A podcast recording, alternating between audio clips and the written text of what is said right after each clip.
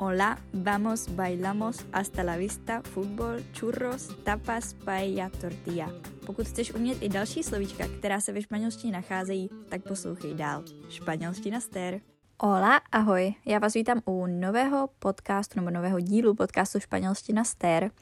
A zase byla mini pauza a já, já už se nechci omlouvat, a prostě si říkám, že s novým rokem konečně přijde nějaké jako období, kdy budu konečně tvořit a mít na všechno čas, protože posledních pár týdnů bylo docela šílených a během Vánoc jsem byla v Česku, byla jsem za rodinou a nebyl úplně prostor na to tvořit něco na sítě a nahrávat podcasty, respektive na to prostor asi by byl, ale úplně jsem nechtěla čas, který můžu strávit s rodinou, věnovat nahrávání a všem těchto věcem, kdy musím být zavřena sama. Takže jsem se rozhodla, že prostě udělám trošičku, nebo dám přednost trošičku tomu trávit čas s rodinou, ale říkala jsem si, že vám zveřejním aspoň pár epizod na, na podcast, abyste aspoň něco měli.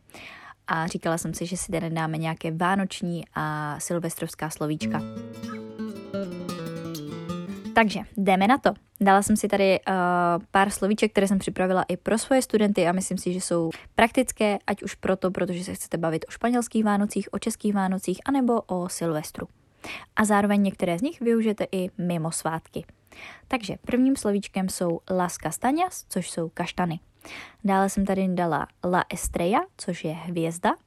A pokud se chceme bavit o kometě, která teda zvěstovala narození Ježíška, tak to bude la kometa. Ve Španělsku nosí dárky tři králové, takže ti jsou Los Reyes Magos, takže ve Španělsku se neříká tři králové, ale říká se kouzelní králové. Za čtvrté tady mám Las Uvas, což jsou hrozny a hroznové víno je spjaté právě s oslavou Nového roku, takže se na Nový rok jí, nebo teda z údery 12 vteřin před novým rokem, před půlnocí se jí 12 hroznů. A proto potom teda spousta Španělů končí na pohotovosti, protože se snaží spolknout nebo aspoň do pusy nadspat 12 hroznů. Dalším slovíčkem je teda vánoční strom, což je El Arbol de Navidad nebo El Arbol Navideño. Santovými pomocníky jsou elfové, takže máme El Elfo a já velice ráda posílám vánoční přání, takže to je La tarjeta de Navidad, případně můžete říct i La postal, jako obecně pohled. Osm je Santa Claus, protože v některých rodinách kromě tří králů naděluje i Santa a ten se řekne Papa Noel. Pokud chceme na stromeček pověsit baňku, tak je to La Bola a pokud si k tomu chceme pustit nějaké koledy, tak koleda je El Viancico.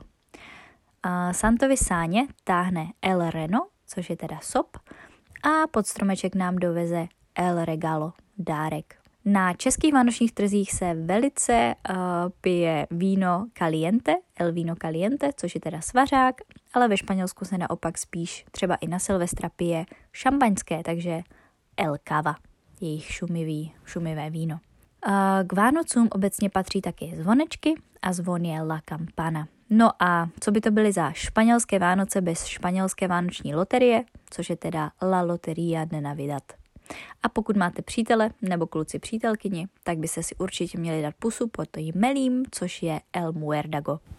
Všichni velice rádi určitě jíme i cukroví, eh, takže si můžeme dát buď to český eh, La de Jengibre, perníček, nebo španělský El Turon, což je takový ten španělský turecký med. No a na tři krále si můžeme dát El Roscon de Reyes, což je, dejme tomu, taková španělská vánočka. Co se týče sněhu, tak si můžeme postavit sněhuláka, což se řekne El Muñeco de Nieve, anebo po sobě házet sněhové koule. La bola de nieve.